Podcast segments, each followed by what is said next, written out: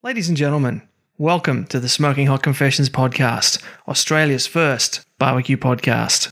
This is the first episode in a series of 10 that I like to call Comp Ready, where I interview experts in all areas of competition barbecue to help you be comp ready. In this episode, I'm chatting with Adam Roberts, a father, businessman, and a co founder of the Australasian Barbecue Alliance.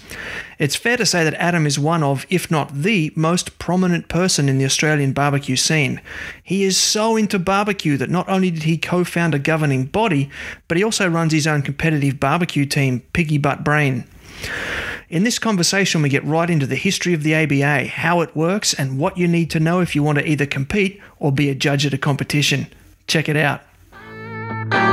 This is the Smoking Hot Confessions podcast with barbecue pitmaster Ben Arnott. How long's it been since your last confession?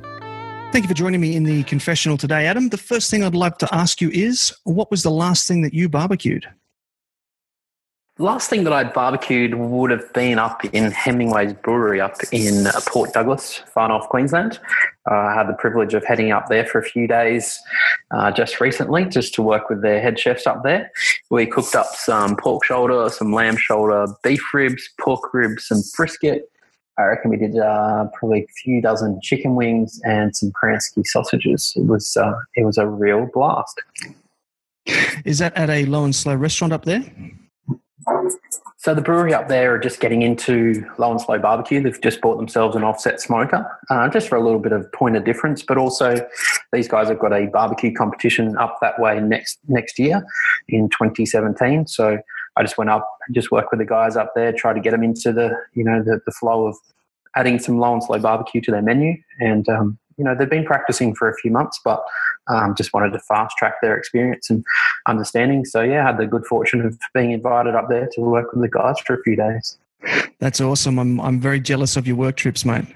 All right, so tell us how it all started, mate. What what's your first uh, or earliest barbecue memory? My earliest barbecue memory would have to be the old brick pit out in the backyard. Um, growing up as uh, an 80s child, um, I think there were still quite a few brick barbecues out in the backyard from family and friends, that sort of thing, uh, where you had timber or wood or whatever that could be burnt. Uh, used as a fuel to, to cook the food. It was normally some rissoles or some sausage or something like that. Um, but that was definitely uh, something that I grew up with in the early years and certainly my earliest barbecue memory. Yeah, me too. I, I, remember the the pride that my father had when he uh, finally had the time to build himself one of those brick ones after so long of just having four bricks on the ground with a sheet of metal across the top. So we had them too. So those experiences obviously uh, helped to form you into the foodie that you are. And I understand you even had a food truck at one stage. What was that called, and what did you serve? Yeah, I've certainly been in and around food for, for quite a few years. Um, you know, growing up, my, my dad, my uncle, and my grandpa had all been in and around food businesses or chefs or cooking at home, that sort of thing. Um, it was a trip to the uh, east coast of the USA back in 2012 with a good buddy of mine, Jay Beaumont. We took our wifeys over for a bit of a holiday. Um, we did a food on foot tour of New York, and I fell in love with the street food over there. The uh, the small food trucks on just about every other corner.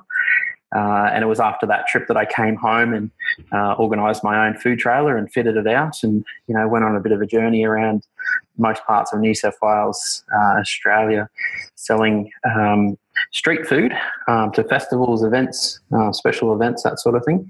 Um, it was called Yankee Deli to pay tribute to uh, the New York food scene. Uh, and also serve things like gourmet hot dogs, pulled pork sliders, and soft tacos. It was uh, was a lot of fun. We don't really have much of an idea of what a of what a hot dog really could be here in Australia. So, what what is a gourmet New York hot dog? What is that, and what does it look like? So the bun is super sweet. So you can almost say it's a brioche bun. Um, it's got a lot of flavour on its own, and it's it's really not too bready. It's actually a really soft bun. Um, so I had to work with some some bakers to get the, the right consistency in the bun to start with. Uh, but then I also went to my local butcher to get a really nicely flavoured uh, sausage or Frankfurt, as we call them here in Australia. Um, so it, there's a lot of effort that goes into just those two basic elements. Um, but then I made my own relishes and salsas and coleslaws to put on top, um, just to give it a little bit extra extra flavour. Very nice. Did you do a chili dog? I love a good chili dog. Yes, I did do a chili dog. I called it the Manhattan. Uh, it was uh, it was not too hot. It was still safe for kids, but at the same time, I had some chipotle sauce which I could add to it if uh, if Dad wanted to prove his strength to the rest of the family. That sounds delicious. So, have any of those flavors and styles followed you into your barbecue? Yeah, definitely. I think pulled pork in particular um, sounds a little bit sacrilegious, but I used to cook my pulled pork in the kitchen oven. Uh, probably ruined an oven or two in that process, but uh, had the tray of water, rubbed it down, that sort of thing. But that's kind of where I learned the, the, the low and slow process, even though it wasn't on a barbecue at this stage. Um, I think the main thing, though, what I tried to do was make sure that the flavors were really well balanced. Uh, I wasn't going for something too hot or too sweet. Really get that, that band of, of making sure that the meat itself shone through. Um, and that certainly carried through into the barbecue that I do cook. Fantastic. So, do you have a particular favorite combination of flavors that are always a winner for you? If we're talking generally, I love a little bit of coriander, I love garlic, chili, ginger, and salt and pepper. I think they're my go-to ingredients for most dishes. Um, mm-hmm. I think you can do really well with a lot of those. Throw in a little bit of smoked paprika and some onion powder or something like that. Um, I think you can do some wonderful things with just about any cut of meat with those combinations. That sounds like um like you got quite a bit of Thai inspiration there, mate. Yeah, maybe the maybe the Australasian influence. Who knows? oh, nice! I see what you did there. Very nice, very nice. So, uh, as well as being a co-founder of the ABA, you're also a successful uh, competitor in your own right. Can you tell us the name of your team and how the name came about? So, the team name, and I'm a one-person team, mind you, so it's not a it's not a big group of us under this banner. But um, the name of the team is Piggy Butt Brain. Uh, I started um, competing earlier in 2016. Uh, I wouldn't say I've been overly successful, but I've enjoyed every single competition that I've, been, uh, I've entered. Uh, I have picked up one trophy. It was back in uh, my first ever comp in Parramatta. Um, I got a third place call up in lamb, which you know Jay and Jess will love this, but it makes me the winningest ABA co-founder uh, to date. So it's uh, it's it's a high achievement. So from a successful point of view, I'm, I'm at least successful within our small group. Um, but you know. Uh, the team name came about a little bit of a, a jokester, a little bit of a larrikin, I, I believe, but uh, I don't take myself too seriously. And if you have a look up online, there's a little uh, video clip on YouTube called Ciggy Butt Brain. That's C I G G Y, Butt Brain. And I thought, well, if I just change the C to a P, um, some people would get the reference if they'd seen the video. Uh, video is probably not safe for kids, so when you look it up, maybe do it in the privacy of your own office or something like that. But uh, yeah, I think it was a bit of a bit of a takeoff on a on a little video clip that was uploaded a couple of years ago. Uh, but the name the name you know, it's certainly got a few chins wagging and it's sort of uh, it's stuck. So I'm, I'm happy to keep running with it. I'm gonna have to go look that video up now once we finish here. Can you tell me a bit about the um, about that lamb that you did cook up? I understand there's a bit of a story behind that. Yes, yes. Um, always want to be to be quite truthful. Um, I'd essentially overcooked my lamb. I had some lamb mini roasts that I was cooking, um, and I probably peaked a little bit too early. It's it's a common common issue for some of us competitors well, knowing exactly when to put your meat on and when to pull it off, and when to rest, and that sort of thing. But I definitely overcooked the lamb, and my bark wasn't quite uh, wasn't quite hitting the you know the mark that I was after. Um, so I ended up trying to improvise, you know, 20 minutes before the hand in box. Um, I had to really just pull these lamb mini roasts apart and try and, you know, scramble something together. So I broke open the mini roast, found a nice little money muscle in there, uh, popped them in the box with a little bit of pulled lamb. And, you know, I was happy just to get something out to the judges because there's no way I didn't want to hand it. I just, I just put it in there. And then next thing you know, Prezzo get a call up for third in lamb. It was just it was unbelievable. I'd actually thought I'd nailed every other dish, but I, I hadn't. Um, it was the lamb one that, um, that, that came through on the day for a call up. Very nice. You mentioned before that you're the winningest ABA co-founder. So who do Jay and Jess compete with? Uh, well, it's a little bit of a uh, inside joke because Jay and Jess don't actually compete. It's just me. So you know, it's just one of those little things that I have over those guys. A little bit of a little bit of a fun uh, thing we have between us. But uh, I'm sure if Jay or Jess competed, I would probably be third on that ladder. I can tell you. so it's more of a laying down of the gauntlet then. Oh, absolutely! It's an invitation, that's for sure. Excellent. Did barbecue always come easy to you? What was the learning curve like for you? Uh, having been in around kitchen for probably 20 years or so, um, the cooking part was actually uh, quite easy to adapt to. Um, you know, I'd, I'd, experimented a lot with meats and and, and spices and, and that sort of thing. So the cooking part was okay. It's just managing of the fire, um, presenting of the meats, you know, different techniques of cooking that was something that I really enjoyed learning. Um, that's also where the challenge is, I think, with competition barbecue, making sure you, you know, hit the right temps at the right time, get the right textures, but then also, you know, there's this whole element of food presentation that's, um, you know, if you mess that up, you, are really setting yourself up for not a not a great afternoon. So I think trying to manage the fire, manage your timing and the presentation of your meats, it's it's such a technical challenge that it's really quite uh, it's quite enjoyable. Um, but it's there's a lot of personal growth and development in it as well. You're listening to the Smoking Hot Confessions podcast with barbecue pitmaster Ben Arnott. Alrighty, Adam. So I've asked you here today to talk to us about the ABA. So let's talk turkey, as they say. The first most obvious question is what is the ABA? The ABA is a uh, well, an Australian uh, competition um, barbecue sanctioning body. Uh, we're a non-profit organisation. Uh, we also have a mission of trying to promote low and slow style barbecue in Australia uh, and also um, around Australia. So that's where the Asian part comes from. Um, moving into New year, uh, coming. So 2017 we'll be moving outside of Australia to, to set up some things out there. But we're a body that's predominantly formed to sanction competitions and to help deliver barbecue competitions around the country uh, and in our region. Um, but also we're a great resource for everything from product reviews to um, uh, to any tips and tricks and you know educational videos and things for uh, low and slow barbecue. And we also work with some um, industry leaders and bodies and businesses to help introduce them to low and slow barbecue.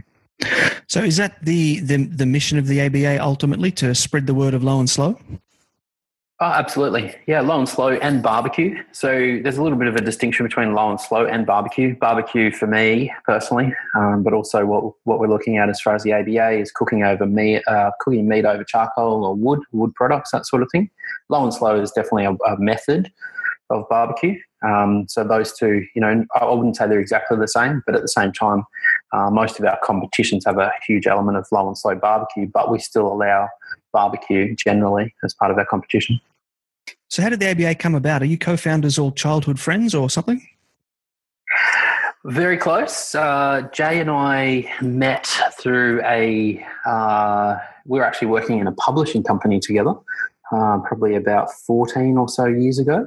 Um, so we'd, we'd become quite close. We'd been work colleagues. Um, we'd always had uh, worked with each other on, on various projects over the years. Um, I think the ABA came about off the back of Jay's vision for, you know, holding a, a music festival with a, a, barbecue competition in Port Macquarie back in 2014. Uh, came over for a beer and a cigar, as we all always had done, and said, "Hey, I've got this awesome idea. Uh, I'm going to run a barbecue competition." And uh, so I'm, I'm sort of thinking, okay, well, there's only so many ways you can present a sausage or a rissole, and I had no idea what he was talking about. Um, but yeah, he had this great vision, and you know, he's like that. He's he's probably the visionary of our group, and you know, he's always pushing boundaries and um, creating things from not much. So you know, it was a pleasure to get involved in the first Port Macquarie event. Um, but the first Port Macquarie event was something that you know we weren't quite sure, um, you know, how it was going to go. But um, you know, after the after the first event, um, Jess did the the emceeing at the event, and we got together as a as a trio and said, "Look, we think this went really well. The teams have really jumped on board. They want you know some more of this. Why, why don't we have a go at trying to replicate this somewhere else?" So we decided, okay, what's the best vehicle to do this? We formed a non-profit association, and we had a, a second event back in 2014, which was Bangalow Year One. And you know, Fletcher Patanen, he was our first ever promoter. Um, that uh, that asked the ABA to, to sanction his event. So we wrote some rules and, you know, uh, a system of judging and processes and that sort of thing. And but Fletcher had a great um, background of American barbecue as well, being from Tennessee, so he he got it. Um, but off the back of those couple of events, you know, the ABA sort of just snowballed from there. You know, we went from two competitions in 2014 to six in 2015, and then this year in 2016 we've had uh, at the end of next weekend we'll have had um, 18 um, competitions. So you know, it's just it's really grown out of something so small and a, and a small vision to you know what's you know arguably a, a pretty big juggernaut in Australian barbecue right now. How many are on the calendar already for next year? Well, um, officially 25 uh, competitions for 2017. Uh, but I have written so many proposals in the last couple of weeks since we've released the schedule for 2017. I don't know where it will stop. Is the is the the best answer, um, but I would say at least 30, uh, possibly pushing 35, depending if they all come off. So it's it's going to be a huge year for Australian barbecue, that's for sure. I'm looking forward to it, mate. So, what goes into launching a governing body for a sport? I think the biggest thing is getting your paperwork in order. Um, of the three three of us in the the ABA engine room, if you like, the co-founders, um, Jess and Jay are great at, at, their respective elements. You know, Jess is great with promotions and also PR, but she she knows meat back to front. Um, Jay's excellent with running events, um, vision. He's got you know graphic design and filming ability and all that sort of stuff. I love paperwork, personally. It's probably my strength. So I think at the end of the day, um, we've taken on roles that, you know, have, have suited us as far as um, the co-founders. But the paperwork's really important to make sure that um, it's consistent, it's fair, the rules are there. Um, even the strategy and implementation of, of, of, adjustments, that sort of thing is is definitely a, a really tricky part. Um, you know, we, we've you know, we've seen a few people try and start something and, you know, not, not be able to get over the line as far as a, you know, rival sanctioning body or whatever. It, it's not as easy as it looks, that's for sure. There's a lot of paperwork involved, a lot of talking to sponsors and um, partners and that sort of thing um, to get a strategic plan together to actually, you know, but also to generate some income as well so you can actually keep it going in a professional capacity. So there's a lot of behind the scenes work. Um, I think I've been to about 15 of the what would be 18 competitions this year around the country.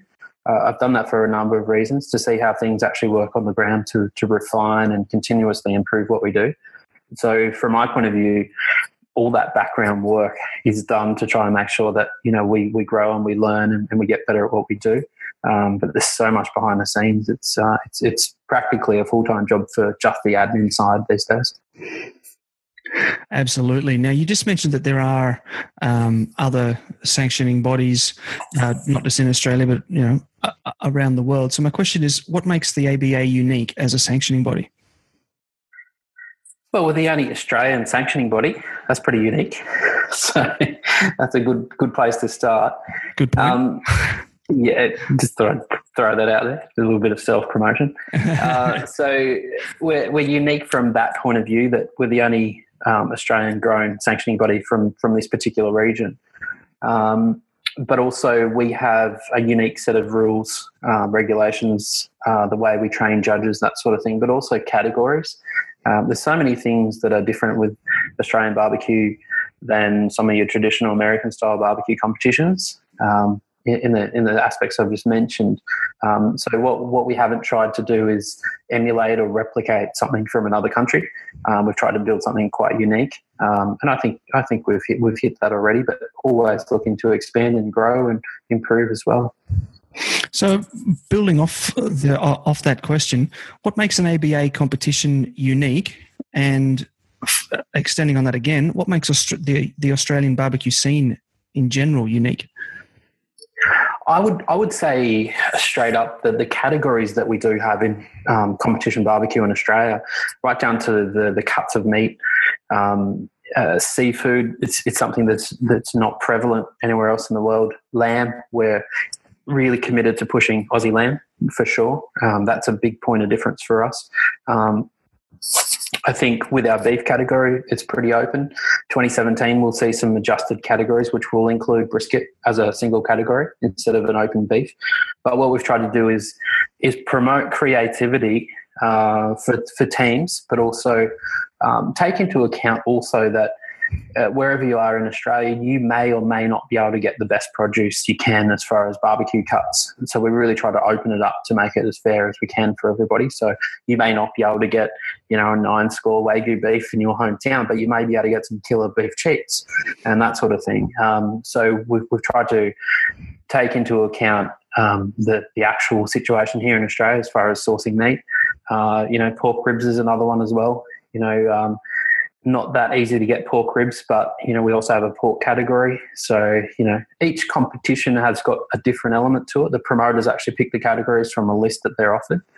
Um, but the the unique things for us are um, the regional variations. You know, Burleigh Heads uh, barbecue competition they've kicked off the seafood category, and that's something that you know uh, is unique for Australia. But but lamb is one that we do push, and that's probably the biggest point of difference, I'd say.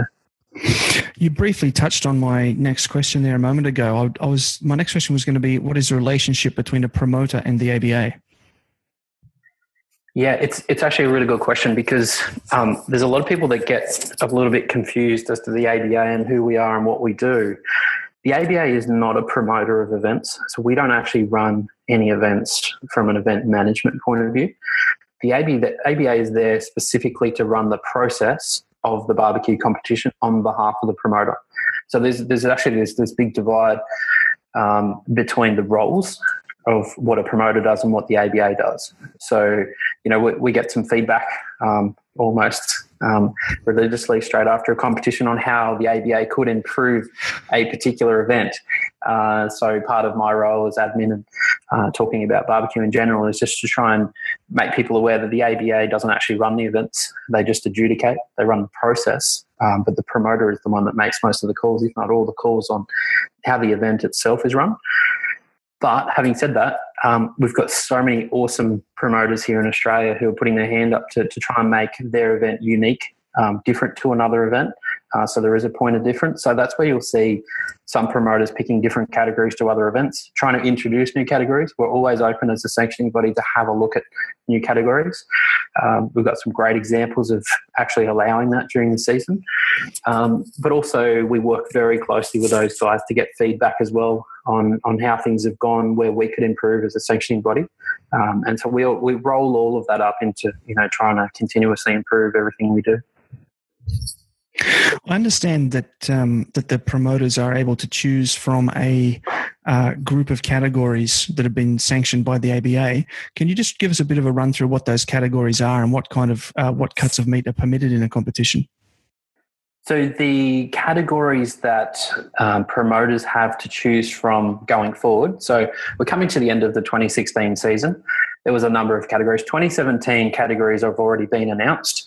Um, so looking at those, if we can going forward, um, we've got um, championship series categories. Uh, we've also got event brand championship categories, and then we've got non-brand championship optional categories. So there's there's different levels of categories to start with.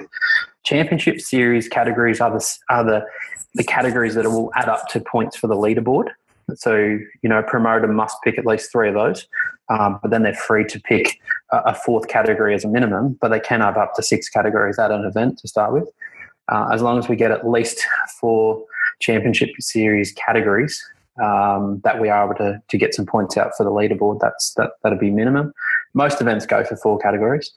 Um, championship series categories include brisket, which is a whole brisket or the flat or the point or a bit of both. So we don't really have restrictions on how you can present that brisket. Um, chicken, we can have any cut within that. So you can, um, you know, present that uh, chicken hand in with any type of cut from chicken, as is with lamb as well. So lamb is any cut. Beef category going forward will just include brisket, beef cheek, ribs, or chuck. Um, beef ribs we've actually pulled out as a separate category, which can be short back or chuck ribs. Um, the pork category, uh, we can do shoulder, neck, or Boston butt, and then again pork ribs, baby back spare, or St. Louis cut ribs. So they're the championship category. So the promoter can pick three or four of those if they'd like. Um, but some of the more exciting categories for me, uh, but also some of the competitors. Um, up in Rockhampton in 2016, we had a category called the Brahman Hump, which was really quite exciting to watch um, be cooked, but also judged as well. So that's a, that that is an event we will allow to add up to points for that individual event, but it's not a championship series category event because um, it's really not a widely um, cooked or utilised category throughout the championship series, but also seafood as well. Seafood's a category that will add up to an individual event grand championship total. Um, but then we have some really cool other categories. Some of these are for you know the the punters as much as anybody. We've got whole hog coming in 2017. We've got mystery ingredients. An example of that could be you know a promoters challenge. They might throw a couple of stakes to the teams and say, look, we're going to do a steak challenge or something like that. Uh, and also, uh, chef's choice is another one that we can see on the circuit. That's quite comprehensive. There's lots of really interesting things in there. I think that the uh, whole hog category in 2017 is going to be quite a crowd drawer.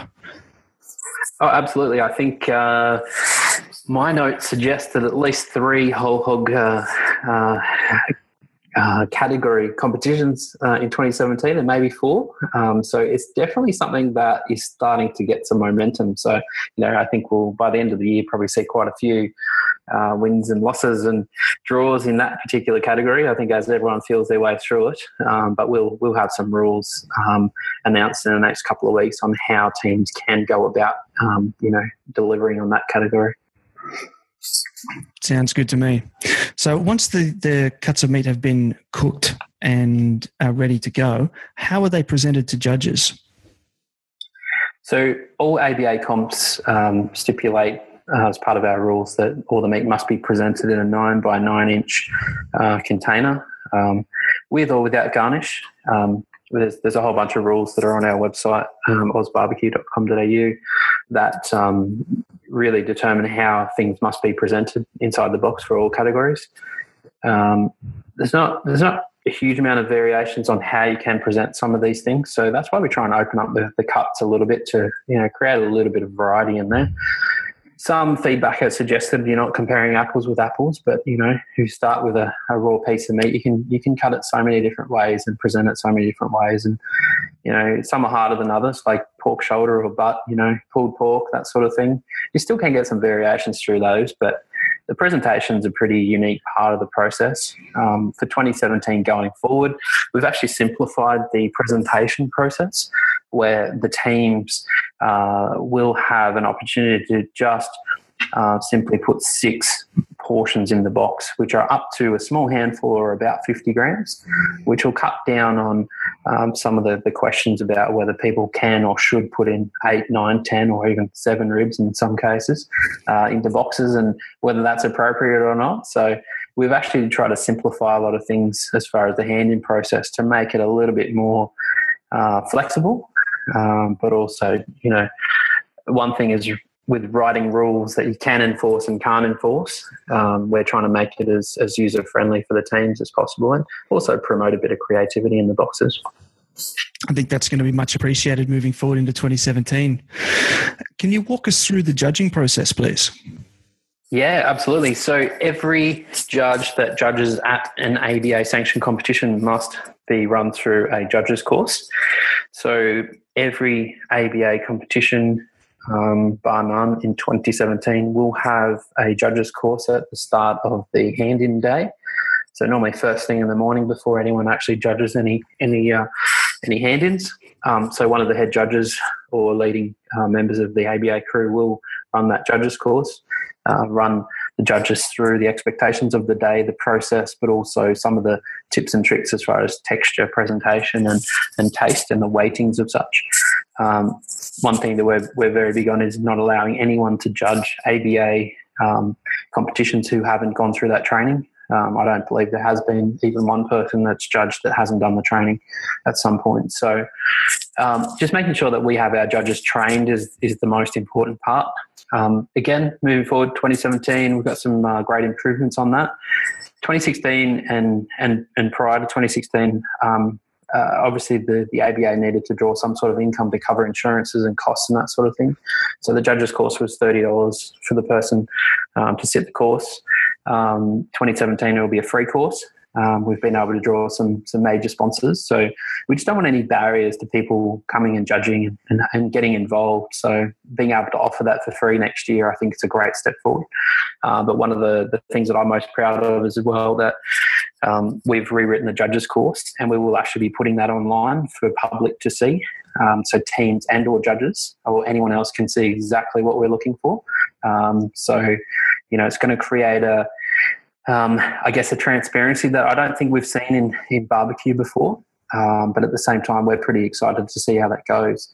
Uh, you know, if everyone knows what, what to, you know, aspire to as far as a hand in and the judges know what they're looking for, uh, I think we'll be able to even out some of the, the, the scoring as well. Um, we get plenty of feedback about judges scoring low and judges scoring high. We don't get too many complaints about the high scores, but the low ones are another matter.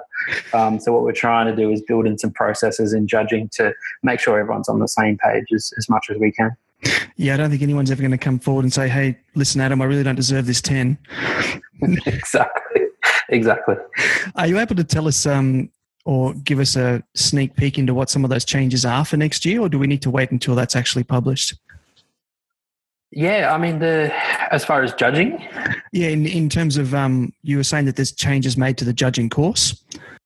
Yeah. Okay. So I think I think what we've done is tried to be more um, thorough in our um, presentation of what judges can expect to see in the box, but also expanding on presentation and also texture a little bit. So the course is fundamentally the same as what we've done, you know, 2014, 15, 16, but we're actually taking a bit more time to further explore what is a great texture you know what is what are we actually talking about by a balanced taste and providing a lot more photo evidence to support what we're trying to put forward um, so you'll see a lot more um, good bad and otherwise photos of, of, of a presentation that's not quite up to par uh, but a presentation that is actually really quite smart looking so uh, a lot more photos in there a lot more description around the actual um, texture elements that we're looking for, um, but also with the scoring itself. Um, one thing I didn't mention before the judges have a scorecard, they score on presentation, texture, and taste. Um, all teams should know, um, but we're going to reinforce the points that presentation is the lowest weighted, it's out of 10, um, texture is out of 20, and uh, taste is out of 30. Now, the judges score out of 10 for each of those. Our computer system just does the adjustment. Um, but if teams know that, you know, an extra couple of points in um, in taste is so much more valuable than, than presentation. So we're actually explaining things a lot more in depth um, so there's no confusion. And I think that'll just, you know, uh, it'll certainly help some of the teams that are wondering, you know, what, what exactly the judges are looking for or where they need to improve. Absolutely, yeah. I mean, it's it's worth noting too that even though the presentation points are weighted the lowest, it can still often be those few little points on the end that uh, that will separate teams at the end of the day. I mean, we've we've just seen most of this season. We've had uh, two teams tied in first place for most of the season, and um, yeah, it's funny how just just even just the slightest little points like that can make such a big difference. So to help out new teams who are looking to start competing, could you outline what measures are in place to ensure that the judges don't know whose meat they're testing? Yeah, great question. So we have a blind judging system. Um, every team uh, is allocated a unique um, number, and uh, I think it's a numeric alpha number that is uh, put on the box as soon as it's handed in. So a team will walk up to the hand-in table. They will present their box. They will they will quote their team name. Um, our uh, reception person at the hand-in table will write a unique number on that box, which correlates with our scoring system. So the, the judges themselves will only see a white box or a, or a cardboard box or whatever it is that's presented, nine by nine box with a, a number on top. And they will record that number as that team's identifier. So they, they have no idea whose box they're actually judging. Um, there's a few unique presentations that a few teams have put online as far as you know trying to you know show off that you know they've, they've done a great job on a particular hand in but there's a lot of teams copying other teams' presentation as well. So even if the judges think they know whose box they've got, they can't see the other 15, 20, 40 boxes that are going out to the judges' tables. So, you know, there's no real way a judge will ever know whose box they have judged, even if they think they know. Um, from a, a supervisor's point of view or a head judge point of view, we may see five teams trying to copy another team thinking that that's the winning formula. So there's, there's no way possible a, a judge is ever going to know whose box they judge. Um, and that's really because of that blind judging system. Um, so we go to lengths to, to make sure the judges can't see the teams as they're presenting boxes as well, so they can't follow a box visually.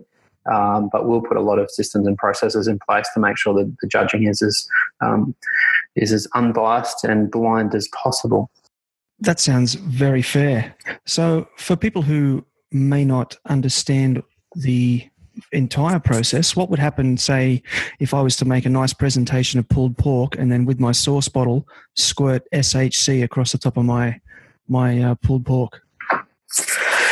Well, um, that would be an interesting one from a head judge's perspective. Um, the judges course will also uh, notify the table captain. Um, they'll have a separate session to head uh, to the judges, um, where the head judge will work with those guys to help pick up on some infractions.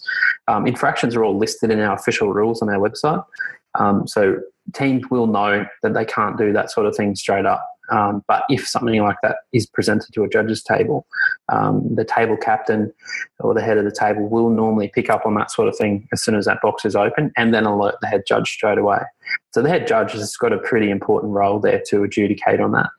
Um, so if there's any identifying marks whatsoever on the box or in the box, or there's a questionable presentation, or there's an infraction, um, the head judge has the call on, on what to do with that. So we've got to make sure our head judges are very fair, unbiased, but also very skilled in picking up, you know, those types of things as well. Um, it's very, very unlikely that anything like that would get through. Um, but at the end of the day, we've got enough people on the ground trained to pick up on that sort of stuff to make sure that there's no unfair advantage. But the other thing that um, is really important, the, the ABA takes a pretty dim view on anyone trying to rig or game the system as far as judging. And, you know, if there's any any evidence to support you know cheating or otherwise, um, we won't we won't make any bones about banning someone for life from judging.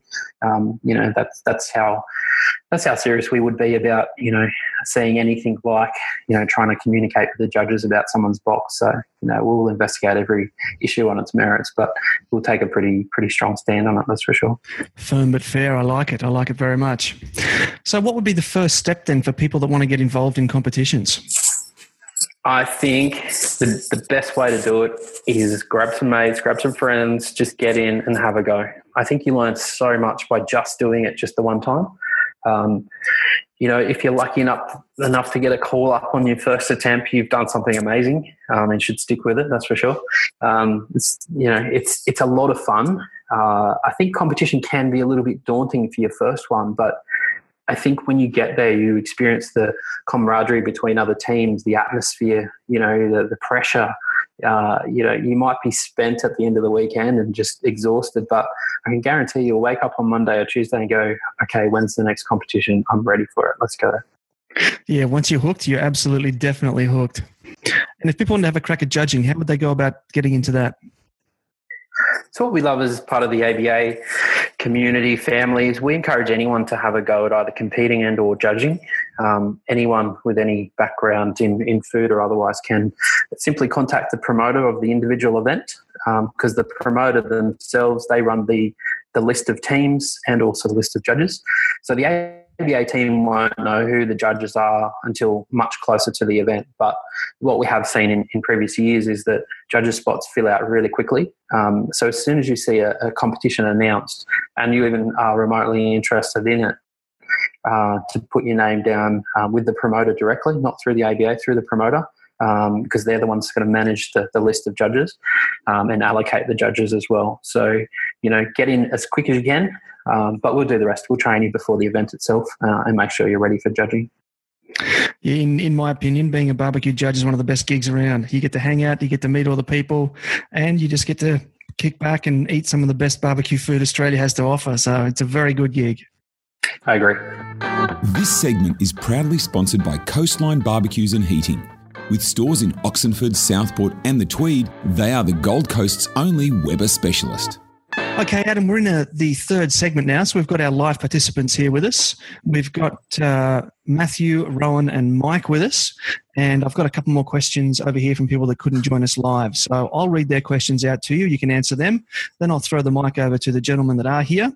And at the end of that, I'll ask you to uh, pick which, you, which question you think is the winning question. And they will receive our $25 gift voucher from our sponsor, Coastline Barbecues. Alrighty, so Daryl asks, "What is your view of marinating? It doesn't seem as popular with contemporary barbecue competitors."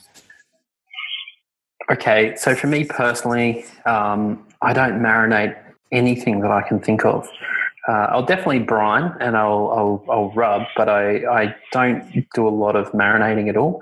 Not quite sure um, it adds too much to low and slow cooking, but saucing during the process is something that I definitely do. Um, so if we're talking marinating, no, I don't. I don't normally do it. I don't. I don't know a lot of people that actually do it as well. Um, but definitely dry rubbing something, putting it in the smoker to get some of that smoky flavour up through the meat uh, is something that's really quite popular. Excellent. Uh, Jared would like to know what has been your secret to success with the ABA, and what expectations did you have for it when you started it all? So it's an interesting question. Success, um, you know, success to someone maybe different to someone else. I think seeing the competition circuit grow from even from six competitions last year to 18 in 2016, I think that's a measure of success in the in the competition side of things. Um, what I really focus on as probably more the GM more than anything is that we're able to sustain what we do as an organisation. So this year we've seen a lot of um, corporate sponsorship come on board and actually support the ABA as, as a sanctioning body, which has helped us to deliver on the ground. Um, and we've got agreements out to 2018 already. So for me, you know, making sure that we're actually sustainable in what we do has been the main focus. Uh, and I think, you know, being able to keep doing what we're doing for a number of years yet to come, I think that will be a measure of success. Um, and the short term wins, obviously, you know, having, I think we had about 100 teams um, this time last year to 204 teams now. Uh, that's a huge improve on the number of teams, but um, most of those have competed in an ABA competition, which is fantastic. Um, but we've able to be, obviously deliver a, a product, a, a competition um, series that um, you know that very few in the world have been able to do for a whole country um, and call a genuine championship series. So, you know, there's quite a few milestones that we've hit. Uh, it's for others to decide whether we're successful or not in a whole bunch of areas, but, you know, the measure of success for me are those ones that I've just mentioned. Very nicely answered. I guess one of the big challenges too, you you sort of briefly mentioned um, running a national competition is just the size of our nation as well. I mean, you're saying that, that, that you've attended 15 out of 18 competitions. I mean, I, I, know that you've flown back and forth a couple of times to uh, to WA. I mean, that's that's literally one side of the continent to the other. Yeah, and the uh, the return flight on the red eye, it's uh, it's a tough it's a tough gig, but at the same time, I would never complain about my job. You know, traveling the country, catching up with so many awesome people, different uh, different towns, cities. Every competition is unique, and every group of people is is obviously unique as well. But you know, it's like catching up with friends and family every time you, you go to a to a competition or, or a new town because everyone has this love and this passion for barbecue. So it's a big country for sure. I think I've had something like 22 trips in the last nine months alone, which are outside of New South Wales where I live. So you know, it's been a, it's been a lot of plain food. I can tell you, it's not it's not the greatest, but uh, you know, when I get on the ground, have a few beers with the boys and girls, that's that's that's the awesome part of the job. It's a very good gig, mate. A very good gig. Okay, Daniel wants to know Do you feel added pressure to perform in Ciggy Butt Brain because of your standing in the ABA? Oh, dear, dear. It's a good question, that one. Um, as I said in, in segment one, talking about Ciggy Butt Brain, I don't take myself that seriously. Um, all of us have probably got some competitive streak in us that you know want to do well. I think I probably put more pressure on myself to perform from for my own reasons than worry about you know what other people might think. Um, but at the same time, it's, it's a two edged sword. If I if I cook like a uh, a donkey, everyone's going to go, well, what, what, are you doing running an organization? You can't even cook. So there is absolutely some pressure there.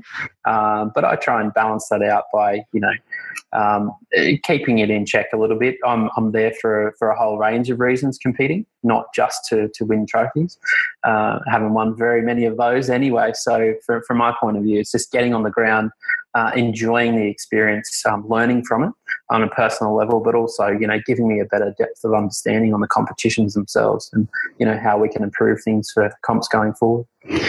Well, I think as long as you're keeping uh, Lucas in his place, you, you're uh, doing the right thing, mate. Thank you. All right, I'll pass the mic over to Rowan. Rowan, it's your turn to grill Adam, mate.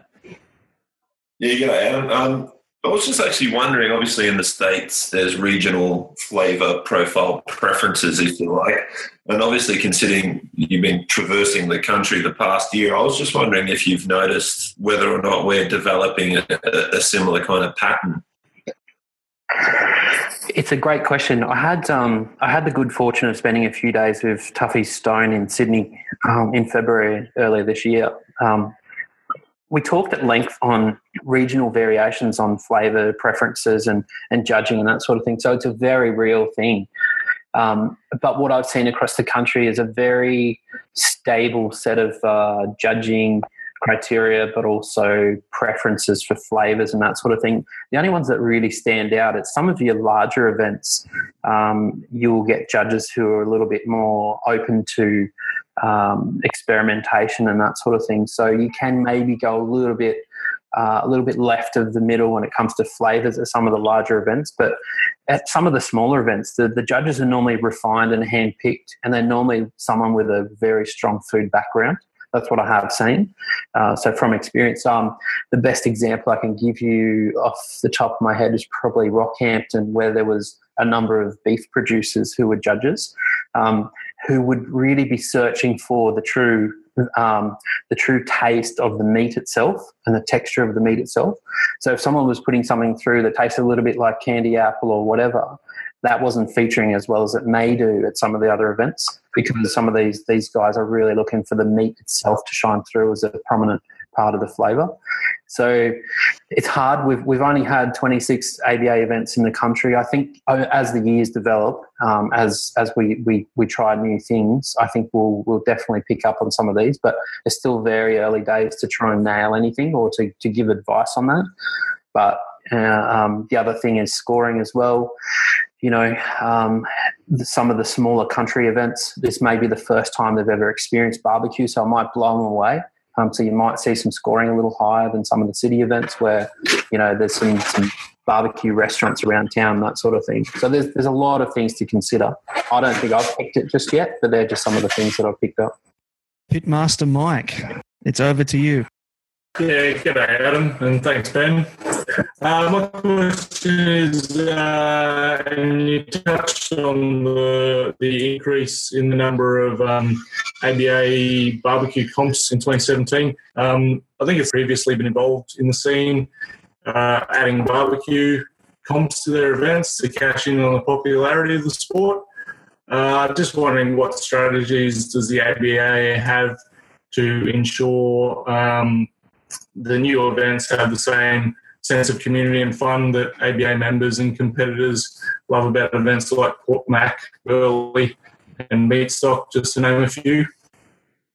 It's a great question. Um, when I deliver a uh, team brief at any event, um, I've done quite a few. I always try and make sure that the teams that have gone around and com- competed before um, are there to support some of the newbie teams. I think what a big push from the ABA in particular is to develop a culture of mateship and, and a sense of community amongst the teams themselves. Um, each event's going to be slightly different. They're going to have different demands on, you know, uh, you know what the general public want to come and see and have a look at and that sort of thing. But uh, because the ABA doesn't actually run events itself, it's more of a, a sanctioning body that runs a particular process within an event we're really we're really dictated to a degree by what the promoter is asking us to you know be a part of.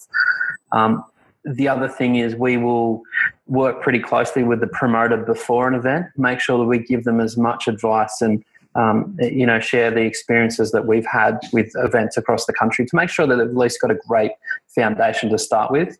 Um, some of the biggest city events, they're really a, a, logistical challenge on a number of levels. So, you know, we can see some issues with bumping in, bumping out. You know, that might upset a few people here and there, but we try and limit the you know the exposure to some of those issues that's for sure so we do a lot of work with the promoter before the event even um, you know comes to fruition um, but we'll also not necessarily reject events before they get going, but we do pick and choose, and we have the ability to do that now. Um, you know, uh, the events and promotions that we want to be a part of from an ABA point of view, but that's in aid of making sure that every event that we do sign uh, up to support is at a high level. Um, so there's definitely some minimum sanctioning terms and conditions that we'll put um, up front to make sure there's at least a, a, minimum level for each competition going forward of things that the promoter needs to do and cater for. Um, we're seeing most promoters meet those uh, and go forward. So, you know, the, the, promoters are probably the most important people in competition barbecue, in my opinion. Um, that's why we work so hard with them. We may do something like 40 or 50 hours work with a promoter before an event. Um, so there's a huge amount of dialogue that goes on from from helping with processes and with council applications and all that sort of stuff before things get off the ground. Um, and because you rightly point out, there's a lot of promoters out there just wanting to bolt this product onto their festival or event. They may not know how to approach it from a, a legal point of view, an insurance point of view, but also a local authority point of view. So we do a lot of work up front to make sure that you know each event is not only unique but um, meets our minimum requirements and promotes um, a great team and community atmosphere. Awesome. Thank you.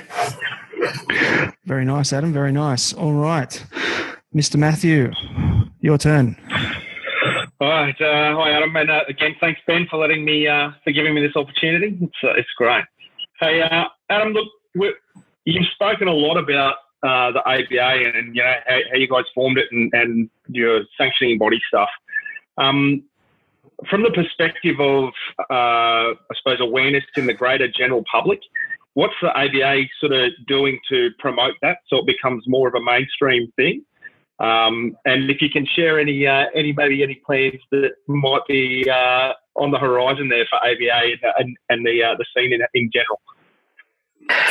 Yeah, thanks, Matt. Um, as far as influencing the the, the wider community, um, or, or, I guess the country, I suppose, with low and slow, the, the competitions themselves are probably our biggest form of uh, marketing or advertisement for, for low and slow in particular. Um, without competitions, we wouldn't have a meeting place for people to come to to see what it's all about. So for us, by growing competitions, that naturally grows the exposure. Um, going forward, 2017 and, and, and beyond, we're actually going to start to try and get a few more mainstream media people into those events to, to check it out, to have a look at it, uh, to try and get a little bit more exposure for what happens there. But that will also help the promoters as well, as far as their, their longevity of their comp. The more support they can get um, from mainstream media and also people coming through the event, the more likely the event is going to you know be around for the longer term. Um, as far as revealing plans for the future, well, 25 competitions next year in 2017, that's a pretty big job on its own. Uh, we've got things like uh, TV, radio, newspaper, more uh, promotional videos, instructional videos, that sort of thing. They're the types of things you'll see in 2017 there's so many awesome things that are coming in 2017 alone that it's um, you know it's very hard to not say anything. I'm so excited about some of the things that you'll see come out of the ABA camp next year. I don't want to give too many hints away there, but um, uh, what we try and do is, uh, as an organisation, under promise but over deliver. So I would rather dump something on our Facebook group or, or our website and say, hey, check this out. This is pretty cool. But knowing full well we've been working on this for 12 or 18 months to, to come to fruition. So we're a little bit cheeky like that. Um, always trying to keep things fresh and inventive, uh, but keep some suspense there. I think uh, couple of the boys call us hype lords, if you like. Um, but you know, just dropping a few big ones and you know, dropping the mic on the way out the door and saying, "Check this out." That that's a pretty cool way of doing things, I think. So, keeping that suspense is uh, is certainly what I like to do. Um, but at the same time, I think you know you can expect some pretty awesome things from the ABA, definitely for 2017. You referred to the ABA camp there a second ago, Adam. Is that a bit of a hint? Is there going to be like an ABA boot camp coming up? We can all go away for like a weekend together and get some uh, some secret training somewhere and let's just say if you've ever had an idea for um, a camp, a class, a promotion, an activity, um, we're probably working on it already as far as the organisation is concerned. So, I mean, this year, just for example, I mean, having, uh, and Maddie might appreciate this, um, Merrick Watts involved in Triple M Radio, um, some of those types of promotions are things that we're looking at at the moment, uh, where we're bringing in major um, you know, key influencers and celebrities and that sort of thing into the barbecue space to, to try and help them um, understand it, but also to promote what we're actually doing. Um, you know, to make sure that we are sustainable long term, we we need, uh, I think, a lot more people involved than less. So we're actually trying to bring in as many mainstream people as we can to help with promotions and activities. Um, so yeah, some pretty cool things like that. Very excited to hear that there's some celebrities getting involved, mate. If you can get an ABA game show happening hosted by Tony Barber, I'm in. Good call. I'd be in that for sure. All righty. well the time has come now for you to choose the uh, the winner of our Coastline Barbecues gift voucher for the for the best question today. So I'll, I'll just run through the list of questions briefly again, just to refresh your memory. So Matt was asking about the growth of the ABA and future plans. Uh, Michael asked about the, um, I guess, the quality control that goes into the um, the promotion sides of things. Uh, Daryl was asking a question about marinating. Jared was asking a question about um, the secret to success of the ABA.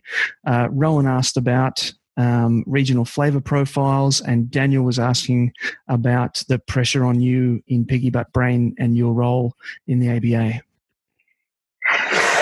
Okay, uh, first up, they were all they were all great questions. Um, I had to really think about each one. So, from that point of view, thanking thanking everybody for their question. I think I think Rowan's question um, about regional differences in flavour and preferences.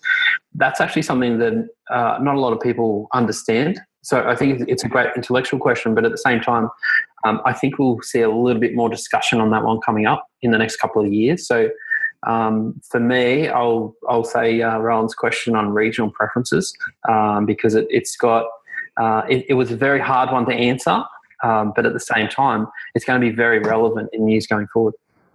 Excellent, very nice. Well, congratulations, Ron. We'll get that gift voucher out to you shortly. Thanks very much, Adam, and thanks to Coastline Barbecues. All right, excellent. Thank you so very much for your time today, Adam. But before I let you go, I've got one last question to ask, and that is what would be your three top pieces of advice for new teams? I think number one for me would be um, just give competition barbecue a go. Just try it just the once. I'm sure you'll learn so much from the experience. But also don't look at it as if um, you have to perform straight out of the blocks. Um, piece of advice number two, which is off the back of that, is when you get to a comp, cook the barbecue that you would normally cook at home. Try, try not to uh, cook something that you think the judges are looking for. Um, cook something that you're comfortable with, because at least you'll then find the base level uh, of where you should be starting um, your journey into competition barbecue. And the third one, I think, would be um, have a bit of fun with it. Get involved, meet some great new people, um, competition barbecue is as much a social aspect as anything else. Try not to overdo it with the beers on your first night of competing. It's a, it's a rookie error. Uh, but at the same time, um, it, you know, the competitions are there to catch up with people, to have a bit of fun, to meet new people, uh, and just just be part of the culture and the, and the community. So um, I would say definitely enjoy it.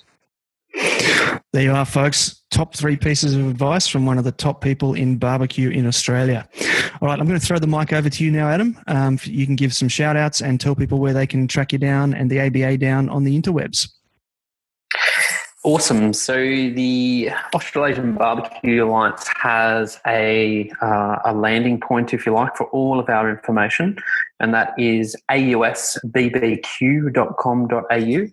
on there you'll find product reviews you'll you'll see links to some of our supporting partners where you can source your own barbecues rubs and sauces we've got uh, some instructional videos and we've also got some ways that you can get involved as either a, a, business or a competitor or a judge so there's a lot of information on that website that really is a portal to pretty much everything the ABA does. Um, the other way you can get involved is by joining the ABA Facebook group.